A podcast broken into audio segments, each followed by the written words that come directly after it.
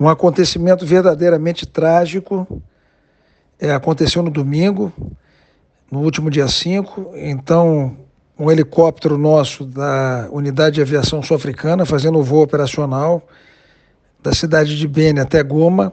Esse voo operacional trazia munições para a Brigada de Intervenção, que está desdobrada em Goma.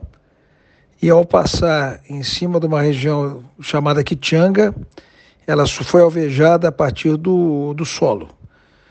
Bom, nesse tiro que entrou pela frente da aeronave, ele atingiu o mecânico de bordo e atingiu também o piloto.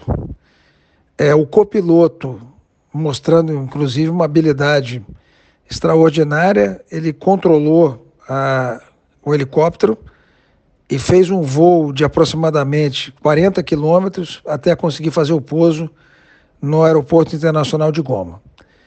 O sargento mecânico de bordo, ainda com vida, foi levado ao hospital indiano nível 3 mas infelizmente não resistiu ao ferimento.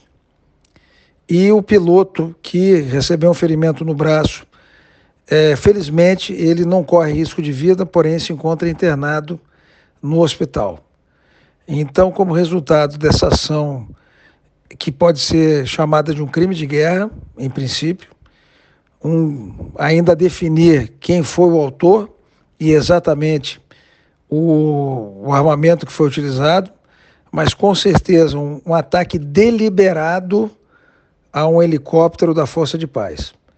E perdemos, então, este sargento, um herói da aviação sul-africana. E também, como tivemos aí, no ferimento no piloto e o copiloto que, com muita habilidade, conseguiu fazer o pouso em Goma. Então é isso, Mônica. Então é, é isso que esses heróis pesquipas que estão num, né, sujeitos a um ato completamente é, tresloucado que atinge não só o, não, o helicóptero, mas com causa vidas humanas de uma tropa que está aqui para defender a população do Congo, está aqui para trazer uma mensagem de paz e estabilização do país. Ficamos à disposição para qualquer esclarecimento e assim que eu tiver novas novidades, eu passo para você. O meu respeito ao contingente sul-africano, à unidade de aviação e meus pêsames à família e os meus respeitos também a todos os pesquipas que estão em missão aqui no Congo. Muito obrigado.